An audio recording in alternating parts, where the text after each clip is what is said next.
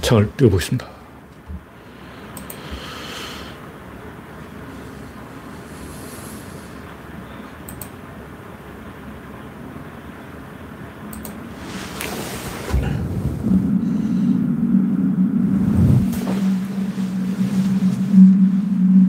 화면이 약간 삐뚤어졌는데 어떻게 삐뚤어졌는지 잘 모르겠어요.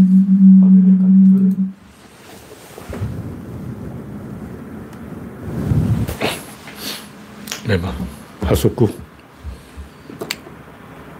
네. 오늘은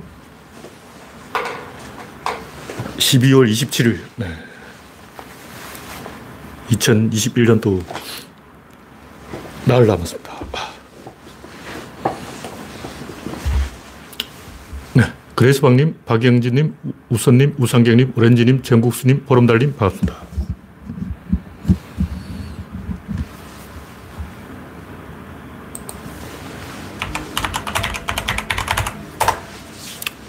코코님, 이영수님, 어서 오세요. 현재 구독자 2,470명입니다. 최근에 구독자가 좀 소폭 늘었습니다. 네, 우창님, 어서 오세요. 날씨는 어, 엄청 추운데 지금 영하 10도, 영하 6도네. 서울은 영하 6도입니다. 내일은 조금 기온이 올라와서 아, 내일 최저가 영하 6도니까 많이 풀린 편이에요. 내일 하고 모레까지 조금 풀리겠습니다. 그리고 금요일부터 다시 추워져서 와, 일요일도 조금 풀리네. 1월 6일까지는 조금 풀리겠습니다. 예, 올겨울 마지막 추위가 되네. 영하 15.5도까지 내려갔어요. 네. 구들장님, 구한호님, 아임슈타인님, 최정수님, 반갑습니다. 현재 27명이 시청 중입니다. 네, 박명희님, 서현님, 어서오세요. 이, 한동안 정치가 재미없었는데, 최근에 조금 분위기가 살았죠. 워낙 이 악재가 많이 터져서 환장하는 줄 알았는데, 최근에 코로나도 좀 잡히고, 윤석열도 이제 자기 위치를 찾아가고, 뭔가 정상화되는 느낌이에요. 하여튼 이 정치판에 쪽팔리게 이 사람들이 여행수를 믿고 유치한 도박을 하는 거예요. 뭐 삼류 코미디도 아니고 뭐 그래서 제가 최근에 이제 넘버 서리를 다시 다 본 건 아니고 검토해 봤는데 와. 그 넘버 서리는 97년 나온 영화라고 20몇 년 전이라 그 송능한 감독이라는 사람이 조금 성견지명이 있는 사람이 뭔가를 알더만 지금 20, 2020년, 2022년을 목도에 둔 직업을 이야기하고 있어요. 그때나 지금이나 달라진 게 없어. 거기에 나오는 그 조필, 이름이 하필 왜 조필이냐. 이름도 이상한 아저씨가. 송강호가 연기한 조필이. 그 무대뽀죠. 흥거리 정신. 딱 보면 그게 윤석열 행동이에요. 나는 부하들하고 겸상을 안 합니다. 같은 테이블에서 밥을 안 먹어. 차별주의죠. 윤석열 머리부터 발끝까지 있는 게 차별주의. 오마뉴스가 어디에 그렇게 이야기해놨더라고요. 윤석열의 모든 행동이 차별주의에 기초하고 있다. 차별주의라는 게 뭘까? 뭐가 차별주의일까요? 옛날 그 러시아 동화를 보면 러시아 민화라 그러죠. 톨스토이 민화집 이런 걸 보면 봉건 농노들이 귀족을 굉장히 존경해요. 귀족은 막 감동의 도가니야. 막. 저 멀리 귀족이 나타나기만 해도 벌써 막, 아이고, 우리 귀족님 반갑습니다 하고 막 뒤집어져. 박근혜를 향한 그 어, 민중들의 그 어, 황당한 행태 똑같아요. 러시아 농노들이나 지금 저 박바들이나 똑같아, 똑같아. 그럼 그, 이, 농노들이 미워하는 대상은 누군가? 귀족의 이 자기 재산의 90%를 가르쳐가는데 막 감동의 도가니야. 환장해. 막 감, 눈물을 흘려. 우리 귀족님이 매를 만다가 내가 대신 맞아드릴게요. 우리 귀족님이 회초리를 두 대를 만다가 내가 대신 내 목숨을 가져갔어요. 내 목숨을 가져가고 우리 귀족 공주님을 살려주세요. 이게 러시아 농노라고요. 러시아 농노들은 왜 그렇게 귀족을 사랑할까? 짜르를 더 사랑해. 짜르가 1차 세계대전 하자. 그러니까 1500만 명이 만세하고 막 군대 자원했다는 거야. 짜르를 위해서 목숨 바칠 러시아 농노들은 수천만, 수천만. 왜 그 사람들은 짜르를 위해서 목숨을 내들려고 하고 귀족을 짝사랑해서 환장을 할까? 우리나라 조선시대 상놈들은 귀족 양반 별로 안 좋아했어요. 양반 오면 재수 다 침을 탁 뱉고 제 앞에서 양반 나타나면 다른 길로 갔어요. 양반 만나면 아침부터 저녁까지 재수 없어. 근데 러시아 농노들은 왜 그렇게 귀족만 보면 환장을 하냐, 환장을. 그 사람들이 누구를 미워하냐면 세리를 미워, 세리. 세리가 뭐냐? 마름이죠, 마름. 청직이 세금 받아가는 사람. 근데 그 세리가 누구 명령으로 세금을 받아가냐? 귀족 명령으로 받아가는 거예요. 귀족이 세리한테, 야, 저 새끼한테 세금 뜯어와. 그러면 세리가 뜯어온다고. 근데 세리만 보면 사지를 찢어 죽이려고 그래요. 러시아 민화에 실제 그렇게 나옵니다. 세리를 죽일 때는 똥구녕부터 말뚝을 박아서 이까지 찔러서 죽여야 된다. 러시아 민화에 그 읽어본 끔찍이 끔찍해. 어, 마름을 죽일 때는 창자를 씹어 먹어야 된다. 창자를 1cm 단위로 토막쳐 죽여야 돼. 그럼 자기한테 세금을 뜯어라고 시킨 세리한테는 그렇게 미워하고 이를 갈고 정우하면서 진짜 그 자기를 착취하는 귀족에 대해서는 막 감동의 도가니인 거야. 그냥 박근혜 만난 어, 박바닥처럼 막 뒤집어져. 왜 그럴까요? 지금 윤석열 행동이 딱 그거예요. 세리 행동, 세리 행동. 그러니까 내가 세리라고 치고 쟤들이 얼마를 떠들어갈까 이내 마음이죠. 귀족은 야, 알아서 떠들어와 그런다고. 그럼 세리는 얘는 나한테 아부를 하고 꼬리를 치니까 좀 봐주고 쟤는 얘 목까지 넘어가. 이런 식이에요. 무슨 얘기인지 알겠죠? 왜 귀족한테는 감동의 도가니고 세리를 갈아 마시려고 하냐. 세리는 똥꼬부터 여기까지 말뚝을 박아서 죽여야 돼요. 그게 러시아 농노들의 생각이라고. 알고 보면 세리한테 배후에 귀족이 있는데 인간들끼리 경쟁을 붙여서 누가 더 내한테 알랑방구를 끼는가? 음? 누가 내 뒤에 가서 안마를 해주는가? 이걸 가지고 불공정을 하는 거예요. 불공정. 그게 이 귀족들이 농노를 통치하는 방법이에요. 그래서 자기 돈을 뜯어가는 거는 괜찮은데 불공정하는 것은 못 참겠다. 이 심리를 알아야 돼요.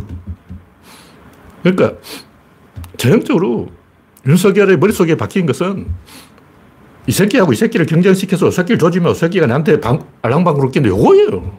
윤석열의 머릿속에 박힌 게 그거야. 왜냐하면 범죄자를 취조할 때는 두 명을 다른 방에 보내요. 내가 검사다. 한 명 이 방에 가도, 한 명 이 방에 가도, 둘이 대화를 못하게 막아. 근데, 야, 저 새끼가 다 이거 유죄라 그러던데? 네가 다 덮어서 쓴다 그러던데? 너 저쪽에서는 그 반대로 이야기하는 거야. 이 서로 이간질 시킨다고. 그러면 서로 경쟁을 해서 서로 배신한다고. 범죄자들이 서로 배신하는 거예요. 그걸 본 사람들이 윤석열이 하루 종일 1년 내내 평생 그것만 보고 살아온 거야. 그러니까 말음이 농노 두 명을 경쟁시켜서 나한테 알랑방구 끼는 농노는 세금을 절반. 나머지 농노한테는 이놈 세금, 이놈 덤태기. 이런 짓을 하니까 농노들은 귀족이, 아니, 셀이라고 하면 창자를 토막 토막 토막 토막 헤쳐서 먹어버리겠다. 이렇게 정오를 하면서 진짜 그걸 시킨 귀족한테는 감동을 도가니 이런 짓을 하고 있는 거예요. 그걸 알아야 돼. 윤석열은 그게 머릿속부터 발까지 그게 훈련을 한 사람이야. 태어나서부터 그것밖에 훈련 안 했어. 세리가 말, 농노도를 조질 때는 어떻게 조져야 된다? ABC 다 나오는 거예요. 알파에서 오메가까지 쫙 나오는 거야. 첫 번째 방법, 두 번째 방법, 세 번째 방법. 세리가 그런 권력을 이용해서 말, 사람들을 어떻게 애먹이는가. 상상이 꼽히, 꼽히 는 거죠. 상상이 꼽혀. 이런 거 우리가 좀 생각을 해봐야 돼요. 그, 평생 그것만 연구한 개새끼라는 거죠. 그런 사람 있어요. 늘렸어. 조필이 그 하는 행동 딱 그런 거예요. 자기가 겸상을 안 해. 자기 부하한테.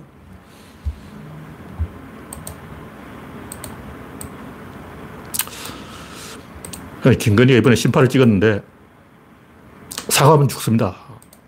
왜 사과하면 죽냐? 사과한다는 것은 뭐 개인에 대한 문제가 아니고 미, 미디어에 대한 문제 미디어 권력의 전복이라고. 윤석열 뒤에 누가 있냐? 미디어가 있는 거예요. 조중동이 있다고. 결국 이 조중동과 열린공감TV 유튜버의 대결에서 유튜버가 이기고 조중동이 진 거죠. 저쪽은 또 털투버가 있다 그러는데 털투버와 유튜버의 대결에서 유튜버가 이긴 거예요. 국민들은 이제 조중동을 신뢰하지 않게 되는 거예요. 조중동이 윤석열을 막아줬어야지. 뭐하고 쓰냐고. 윤석열이 사과해야 되는데 자기 마누라를 팔아먹다니 이게, 이게 인간으로서의 도리냐고.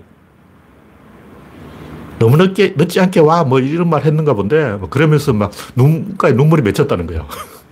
심판 찍고 있네, 진짜. 어휴. 인간 쓰레기죠. 자기 마누라를 팔아가지고 권력을 유지하겠다. 이게 인간이 할 도리냐고.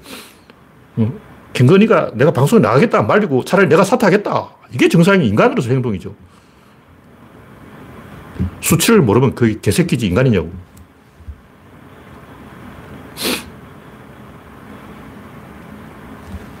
그러니까 이 윤석열이 이미지로 던 인간이 실력을 보인 적이 없죠. 자기가 뭐 경제를 알아, 뭘 알아.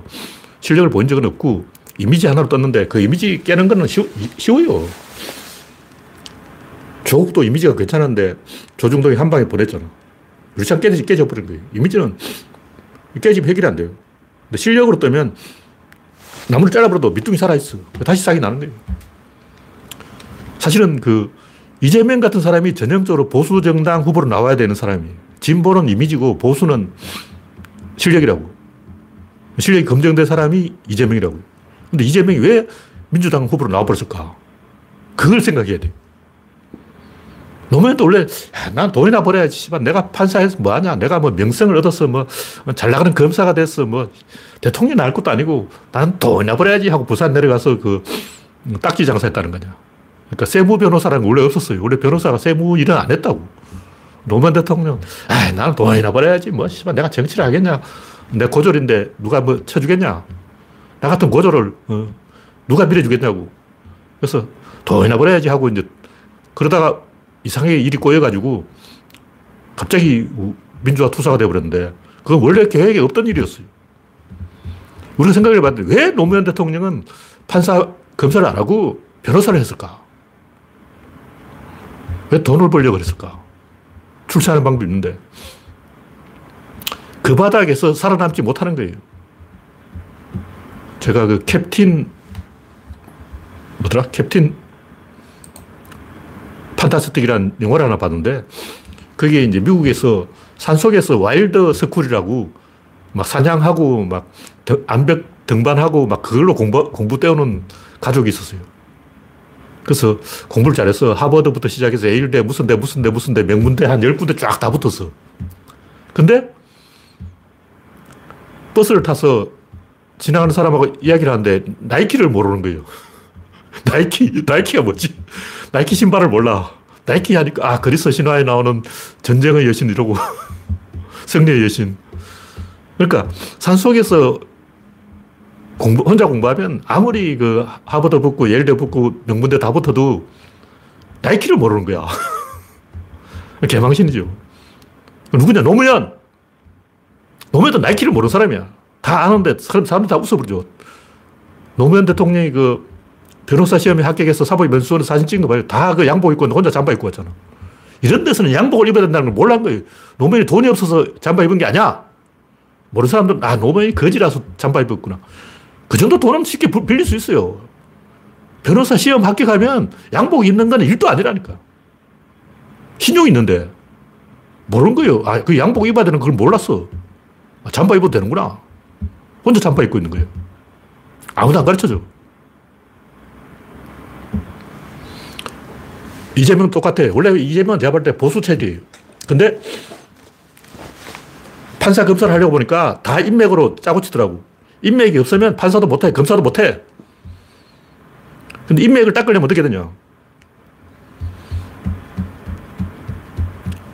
좋은 중학교, 고등학교 나와야 되는 거예요. 뒤늦게 중앙대 가봤자 그거 안 쳐주는 거예요. 나이키를 모르면 이제 그때부터 왕따 돼버려요. 저도 스타크래프트 할줄 몰라서 왕따인데 아무도 나한테 스타크래프트 하는 방법을 안 알려줬어. 스타크래프트 가지고 대화를 할 수가 없는 거야. 자연히 이제 뭐 대화가 서먹서먹해지면 친구가 하나씩 떨어져 나가는 거지. 그러면 아, 이 바닥은 내가 있을 곳이 못 되는구나. 이재명이 진보로 온 것은 진보주의자라서 온 게 아니고 추방당한 거예요. 노무현하고 똑같아요. 추방당한 거야.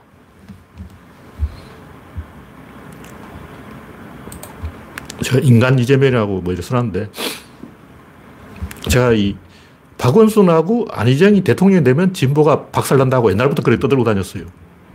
제일 위험 인물이 안희정하고 박원순이다. 뭐꼭그 대통령 자기 없다 이런 얘기 아니에요. 걱정된다 이런 거죠. 뭐 박원순 되면 되는 거지. 내가 뭐 반대할 이유가 없죠. 자기 능력으로 되는데 누가 말려. 안희정도 마찬가지예요. 제가 옛날부터 안희정을 좀, 좀 불안 요소가 있다 이렇게 이야기했는데 주변에 다 그렇게 이야기하게 다녔어요. 안희정이 훌륭한 사람이에요, 훌륭한 사람.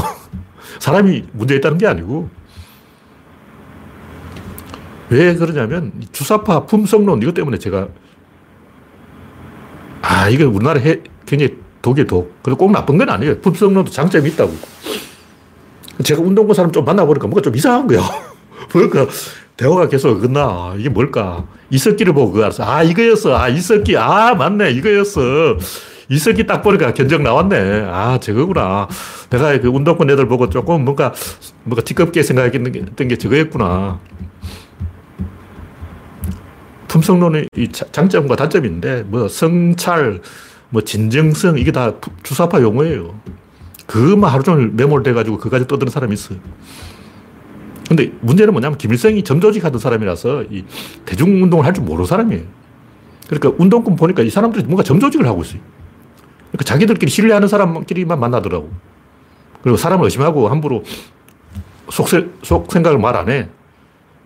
그 운동권하고 좀 친해지려면 그 통과 의뢰가 있어요. 자기, 그 사람들이 하는 습관 속으로 들어가야 돼. 나 같은 사람은 겉도는 거지.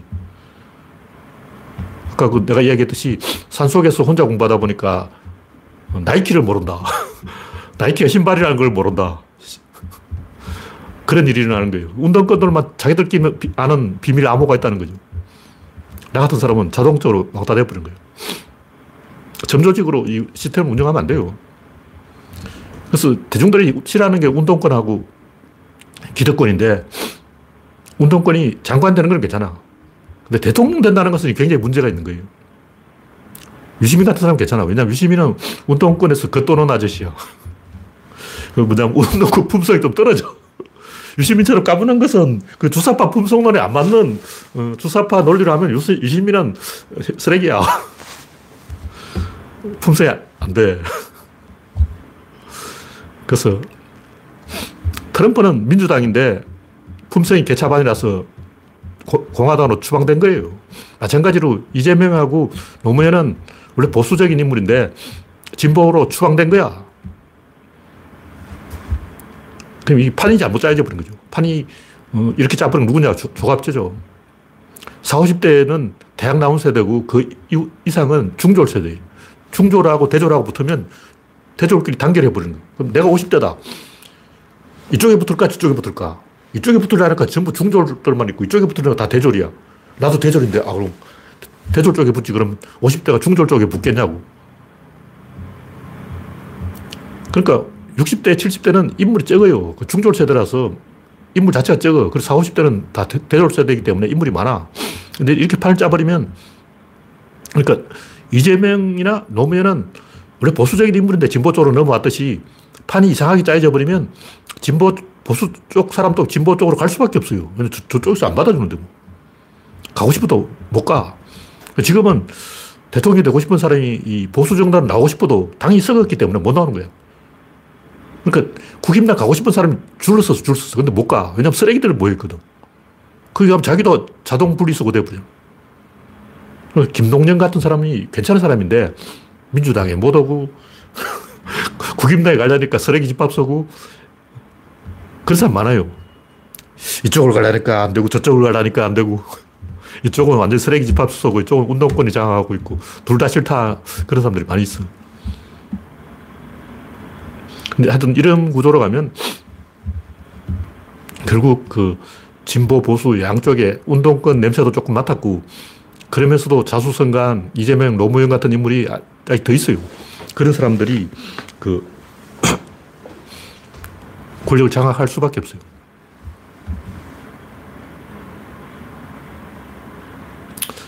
그러니까 운동권 사람들이 이 대통령으로는 별로 적당하지 않은데 장관으로는 괜찮다. 그럼 운동권이라고 다 그런 건 아니고 그런 분위기가 있다는 거죠. 너무 그 분위기를 드러내면 안 돼. 네, 다음 곡기는 윤석열은 인간일까? 별게 아니고 넘버설이 나온 영화에 아, 무식함 용감하다. 전형적으로 어, 고시 구수한 윤석열 행동 아니야. 제가 이, 이 얘기를 왜 하냐면 그 랭보라는 시인이 나와요. 삼주 시인. 내가 볼 때 이 넘버설의 주인공은 랭보야. 그 삼류 여자도 나와. 그 랭보를 따라다니는 어, 여자도 나와. 그러니까 삼류들을 다 모아놨는데 마동팔도 삼류예요. 마동팔은 홍준표를 이미지를 따온 건데 홍준표 에피소드를 따온 거예요. 같은 아파트에 살던 여운안을 씹어서 뜬게 마동팔인데 영화에서는 용감한 검사로 되어 있지만 실제로는 그 영화 마지막에 보면 마동팔이 술집에서 아, 아가씨 가슴에 손 집어넣는 그런 게 나와요. 그러니까 마동팔이 쓰레기다. 20대 때는 젊은 마동팔은 아, 용감한 검사인데 나이 든 늙은 마동팔은 완전히 홍준표 되, 됐다. 그 내용이 나와요. 하여튼 제가 이 넘버 3에 대해서 하고 싶은 얘기는 뭐냐면 희망이 희망이 아니고 희망을 희망하는 그게 희망이다. 이런 얘기예요. 그 넘버 3에 나오는 불사파들처럼 아무것도 모르면서 그냥 힘을 가지고 가는 게 희망이지 뭐 조금 머리에 들어가지고 뭐 흥거리 정신, 뭐 무대뽀 정신 하면서 가르치려는 대가리들은 다 썩었다는 얘기예요. 다 삼류라는 거죠. 말은 우리나라에는 진정한 지성이 없다는 걸 이야기하고 있는 거예요.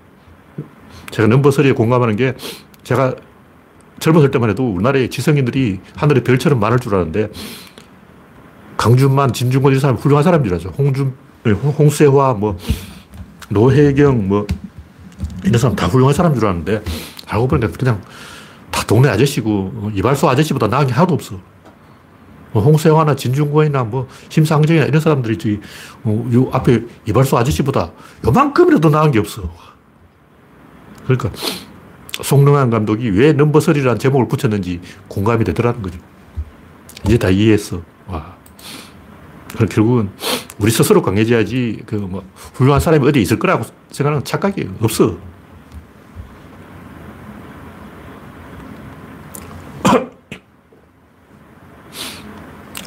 제가 김건희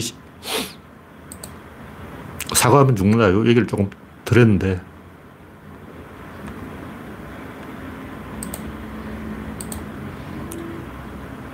사과하고 화해하고 뭐 용서하고 이건 동화책에 나오는 거고 애초에 그럴 거면 출마를 하면 안 되는 거죠.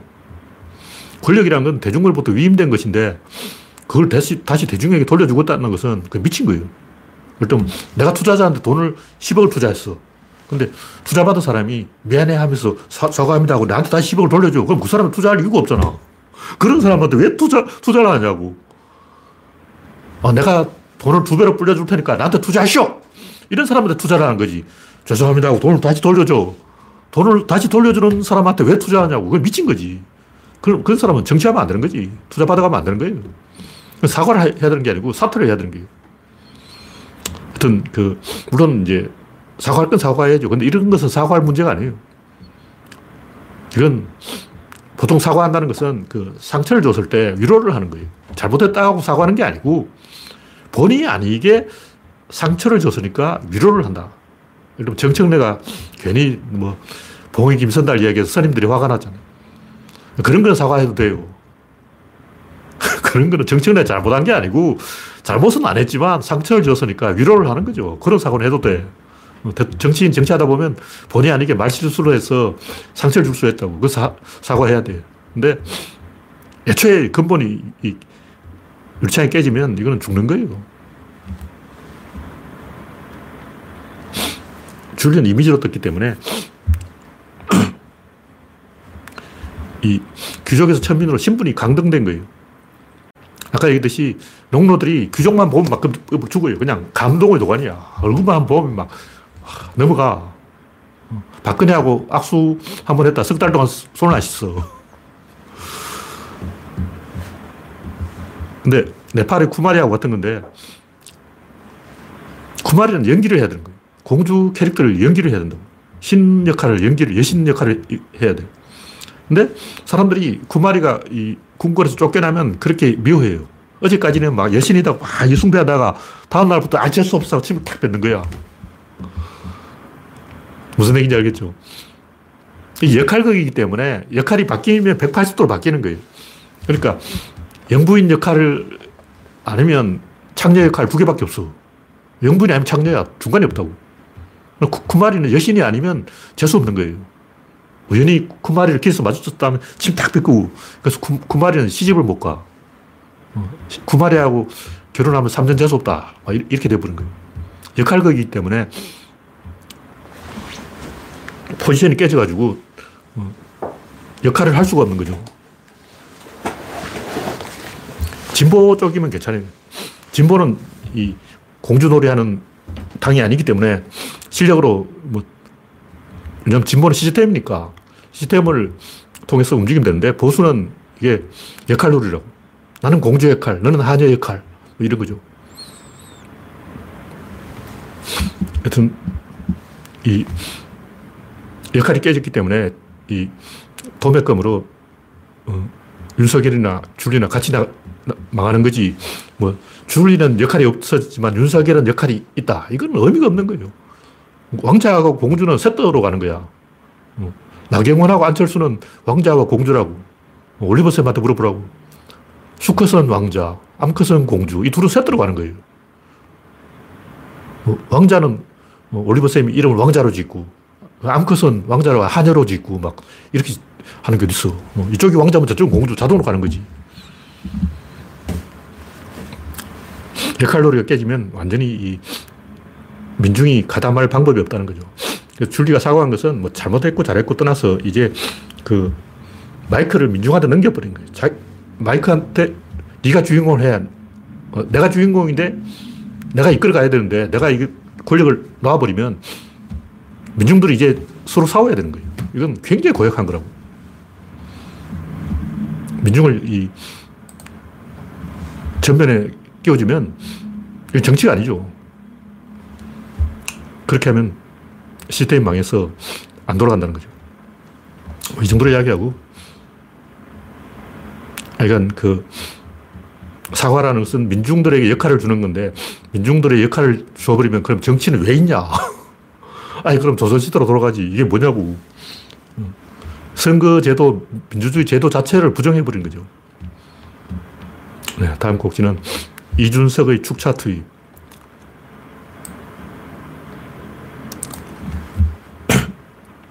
사과를 하는 것 자체가 축차 투입이죠. 이준석이 축차 투입하면 안 된다는 건 아는데 자기가 축차 투입을 하고 있다는 걸 몰라. 하여튼 이 관을 보고 상대방의 이 영수타진을 보고 상대방 패를 보고 움직인다. 그게 자체가 축차 투입이에요. 네가 이렇게 하면 난 이렇게 하겠다. 저쪽에 사과를 요구하니까 사과를 하겠다. 저쪽에서 이렇게 하면 세게 나오면 나도 세게 나오겠다. 뭐 이런 식으로 하는 것은 그게 축자 투입이라고. 국민은 100만큼 사과해라 그러는데 줄리는 아, 80 정도로 깎아줬어요. 아, 100은 너무 심해요. 80. 그러면 국민이 화가 나서 100 받고 200 그런다고. 아, 200은 너무 심해. 어.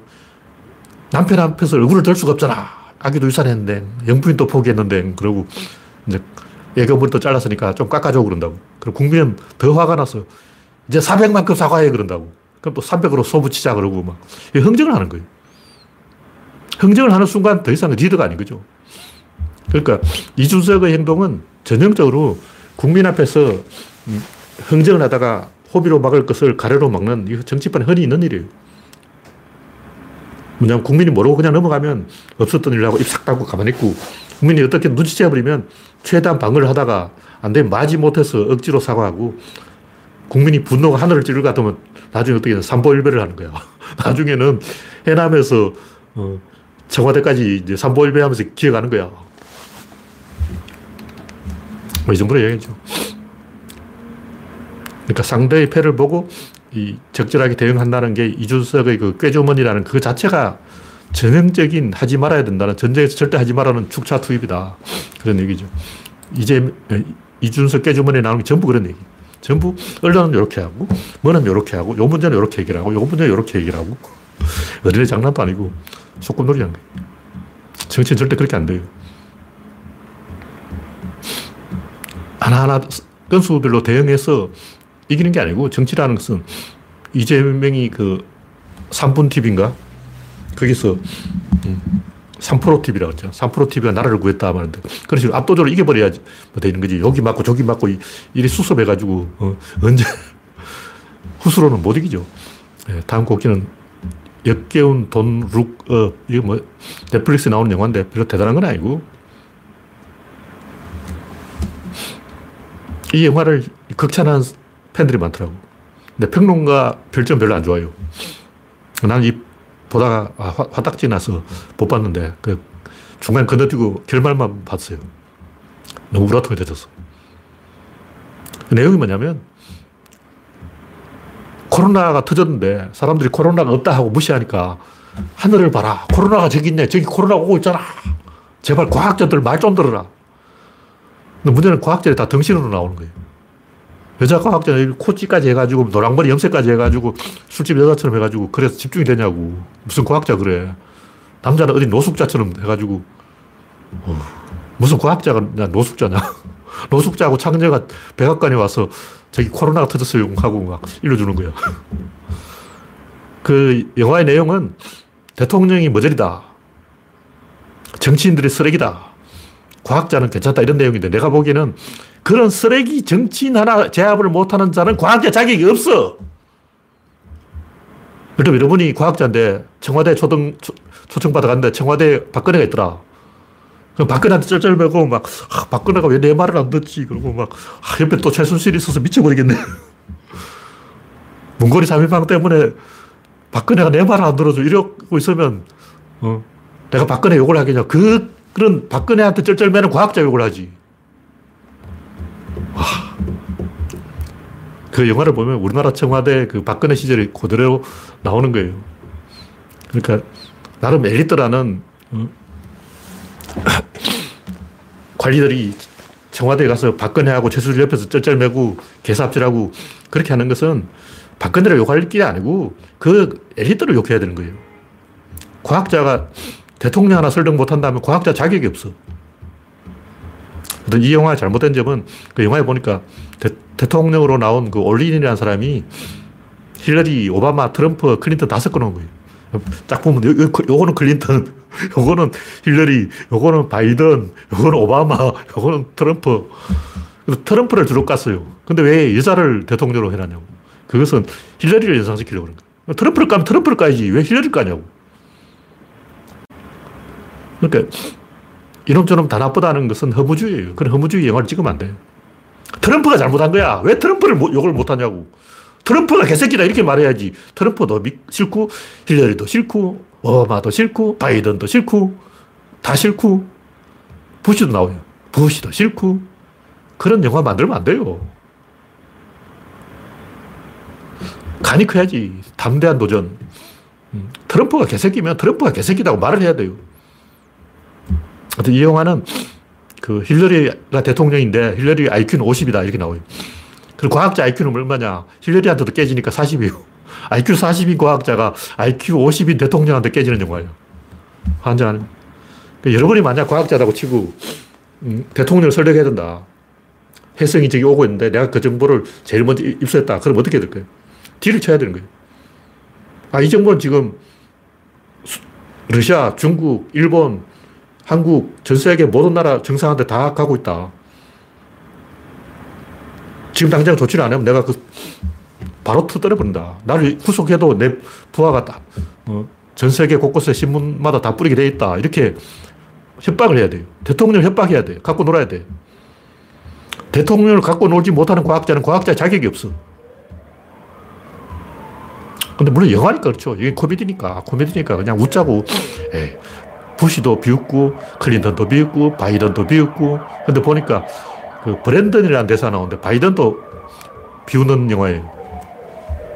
브랜든이라는 말은 바이든 욕하는 말인데 하여튼 이놈저놈 다 욕하는 거는 결국 감독이 자기 자신을 욕하는 거예요. 다 욕하면 안 돼. 진중권처럼 돼버리는 거예요. 나쁜 놈을 욕해야지. 아무리 어려운 상황에도 지식인은 올바르게 판단을 해줘야지 핸들을 놔버리면 안 돼요. 핸들에 버스가 있는데 버스 운전사가 정신병자다. 그럼 그 운전사를 죽이고 내가 핸들을 잡아야지. 이놈 또 정신병자고 저놈 또 쓰레기고 이놈 또 바보고 이놈 또 또라이고 이놈 또 머저리고 에라 모르겠다 같이 죽자 이러고 그, 그 영화에서 지구가 파멸 그 희망 없는 영화가 돼버려 지식인이 야유하고 조롱하고 냉소하고 그러면 안 돼요 지식인은 선과 악을 분명하게 가려야 돼요 악을 물리치고 선을 이끌어야지 에라 모르겠다 니 죽고 나 죽자 이건 허무주의죠 허무주의 영화는 만들면 안 된다 그런 얘기는 이런 얘기 하는 이유가 진중권 같이 허무주의에 빠져가지고 이놈저놈 다 나쁘다 하고 진보 보수 다 욕하고 다니고 정의당 희망인 것도 아니잖아요. 개소리 하는 것은 비겁한 행동이라는 거죠.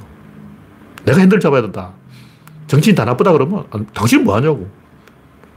정치인 다 나쁘면 당신 정치하라고. 이 정도로 이야기하고. 다음 곡기는 종교를 믿지 마라. 미국에서는 무종교가 29%라 그러는데 인간 원래 종교적 동 물이에요. 종교에서 완전히 벗어난다는 건 불가능해요. 근데 중국인은 원래 돈이 종교야. 돈교를 믿고 있는 거예요. 그래서 옛날부터 중국은 관우를 숭배해가지고 관우상을 모시고 막 관우한테 절을 하는데 관우가 신이냐? 왜 관우한테 절을 하냐? 관우가 돈을 안겨주니까 관우는 돈을 벌게 해준다. 그러니까 관우 자체를 숭배하는 게 아니고 관우가 돈의 상징이라는 거죠. 황당해요. 북한은 김정은이 교주야. 그래서 우리가 이제 종교를 극복해야 되는데 종교적 본능 때문에 종교를 완전히 극복할 수는 없고 왜 인간이 종교를 믿는가 그 본질을 알아야 돼요. 종교에 길들여지면 안 되고 야생성을 회복해야 된다고. 반대로 허무주의, 실용주의에 빠져도 안 돼요. 종교가 뭐냐? 문어는 교미를 하고 수컷은 바로 죽어요. 섹스 한 번 하려고 인생의 목적이에요. 섹스 한 번 하고 바로 사망이에요.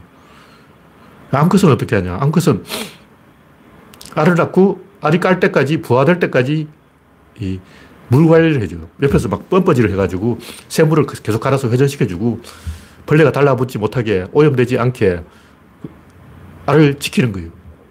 그 알이 다 깨어나면 되냐. 죽어버려요. 그때까지 먹이 활동 안 해. 그러니까 문어는 교미하고 새끼를 낳고 알을 까고 알을 부화시키고 죽는 거야. 그게 문어의 일생이라고. 뱀장어도 새끼를 낳으면 죽는데 민물에 들어온 뱀장어는 댐을 다 막아놔서 파도로 돌아갈 수가 없어. 그래서 내륙에 갇혔어. 그럼 계속 자라는 거예요. 그래서 이만한 뱀장어도 있어. 굵기 이만해. 그러니까 교미하고 죽는 게 생명의 본질이라는 거죠. 그러니까 인간은 뭐냐? 인간은 아, 아기를 위해서는 엄마가 대신 죽을 수도 있는 거예요. 그게 인간의 본능이라고. 그게 종교적 본능이에요. 그러니까 종교적 본능이라는 것은 인간은 70억 인류가 하나의 집단을 이루고 있고 집단 중에 한 명이 살아있으면 인류가 다 살아있는 거예요. 그러니까 내가 살아야 사는 게 아니고 내가 죽어도 내 자식이 살아있으면 사는 거고 내 마누라가 살아있으면 사는 거고 내 자식이 살아있으면 사는 거고 70억 중에 한 명이 살아있으면 내가 살아있는 거예요. 그게 종교라고. 인간에게 원래 그런 본능이 있다. 여러분도 그런 본능을 갖고 있어요. 여러분 무의식 속에 그 종교적 본능이 도사리고 있다고. 그래서 인류는 집단을 위해서 자기를 희생하게 되어 있는 거예요. 원래 그렇게 만들어져 있다고.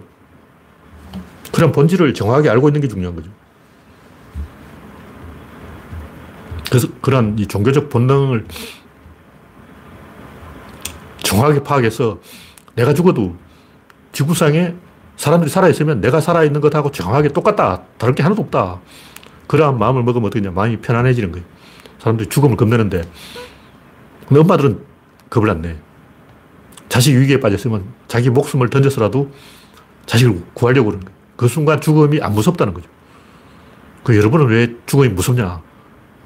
자식을 안 낳아서 그런 거예요. 자식이 없어. 자식을 낳았다면 안 무서울 건데. 자식이 있는 사람은 뭐냐? 제대로 된 자식이 아닌 거죠. 저는 죽음을 두려워하지 않아요. 왜 그러냐? 구조론은 내 자식이야. 내가 없어져도 구조론은 있는 거예요. 그 지구인 전부 구조론 모른다 해도 그 상관없어. 진리가 있다는 것 자체가 이미 게임 끝난 거야. 지구상에 진리가 있다 하는 그 사실 자체로 이미 답이 나온 상황이기 때문에 두려워할 것이 없다는 거죠. 내가 죽는 것은 그냥 세포가 죽는 건데 어차피 지금도 세포는 계속 죽고 있어요. 이 세포 수명은 7년밖에 안 돼. 머릿속부터 발끝까지 7년 지나면 다 교체가 된다고. 7년 지나면 내 몸 이게 없는 거야. 하나도 없어. 이게 다 없어. 그러니까 내 나이는 7살이에요, 7살. 7년 전에 내가 없었어. 그러니까 죽고 사는 것은 본질이 아니고 인간의 무의식이 본질이고 본능이 본질이고 그것은 집단과 나를 동일시하게 되어 있다. 이런 걸 정확하게 알면 죽음의 두려움을 극복할 수 있다.